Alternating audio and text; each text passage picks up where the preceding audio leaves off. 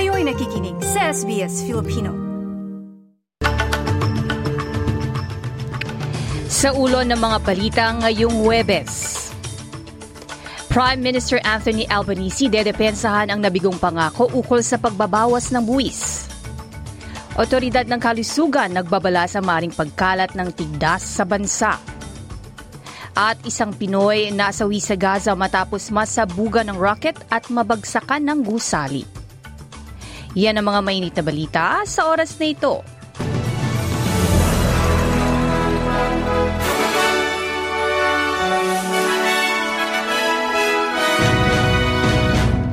Sa detalye ng mga balita, aasahang dedepensahan ni Prime Minister Anthony Albanese ng isang nabigong pangako ng eleksyon ukol sa pagbawas ng buwis ay ang nararapat gawin dahil sa mga pagbabago sa sitwasyon ng ekonomiya. Magbibigay ng talumpati ang Prime Minister sa National Press Club upang ilatag ang dahilan ng pagbabago ng Stage 3 tax cut na magiging epektibo sa Hulyo. Pangako naman ni Ginoong Albanese na ang middle income earners ay makakakuha ng karagdagang $800 kada taon.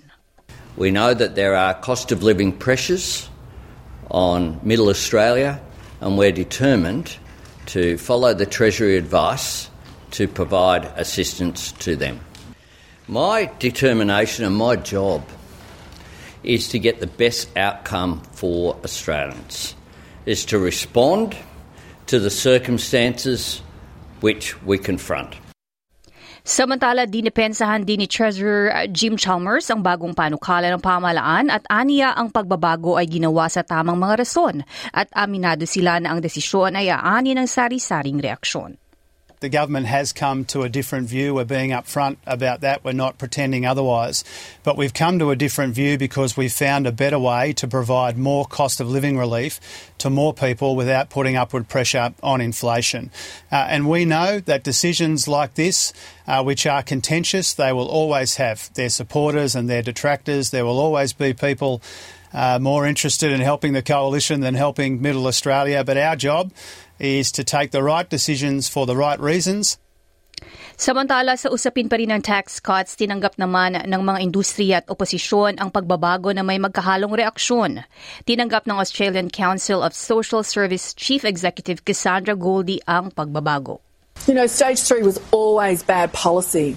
It was announced at a time when we had a government that was worried it was going to lose an election, uh, that was going to be, in a sense, booby tra- trapping um, an incoming Labor government. Of course, that's not what happened. Uh, Prime Minister Scott Morrison did get re elected. These tax cuts were always bad policy, and so we congratulate the Albanese government for listening to the deep concerns expressed by organisations including ACOS.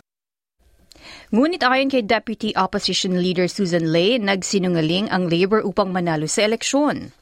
every single seat, every Labor MP won was won off a lie, and the implications for many of those members and many of those seats will become clear. Now, I want to be very clear about this. I did not say we would roll back Labor's new proposal. I said we support the existing stage three arrangements and we would assess the new proposal. They have lied about what I said.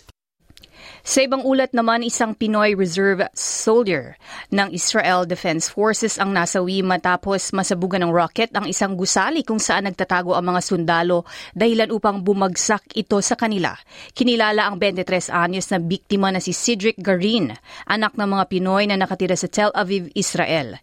Nagpaabot naman ang pakikiramay ang embahada at komunidad ng mga Pilipino sa Israel. Kabilang si Cedric sa 828th Battalion ng 261st Brigade ng militar ng Israel at tumanggap tumanggap pa ng mga parangal para sa kanyang natatanging tungkulin bilang sundalo ng Givati Brigade.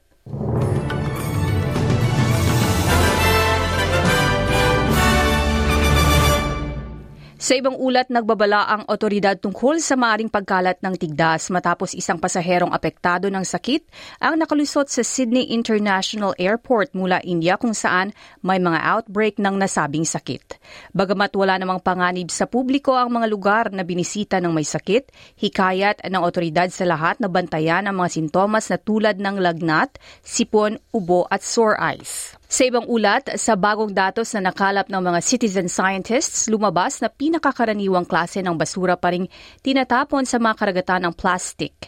70 na porsyento ng plastic na basura ang makikita sa mga daanan ng tubig sa buong Australia maliban sa Northern Territory.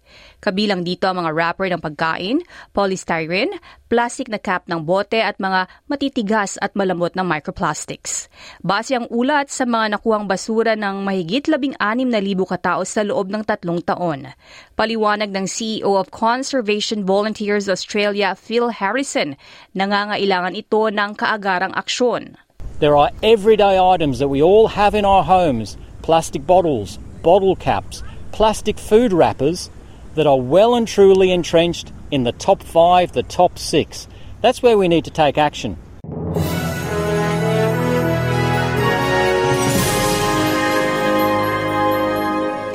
At sa balitang sports naman, bigong manalo si Carlo Alcaraz laban sa German fourth seed na si Alexander Zverev para sa quarterfinals.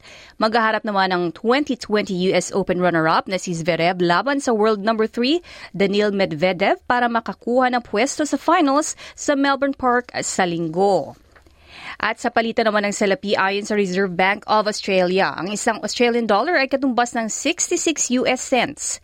Mula naman sa Bangko Sentral ng Pilipinas, ang isang US dollar ay katumbas ng 56.30 pesos.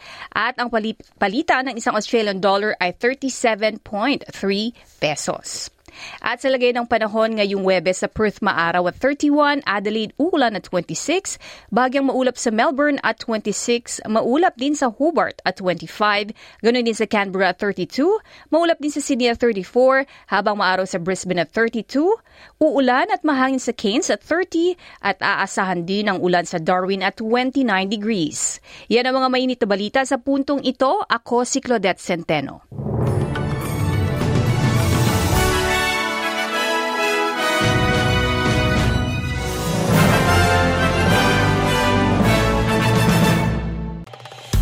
Nice yung bang makinig na iba pang kwento na tulad ito? Makinig sa Apple Podcast, Google Podcast, Spotify o sa iba pang podcast apps.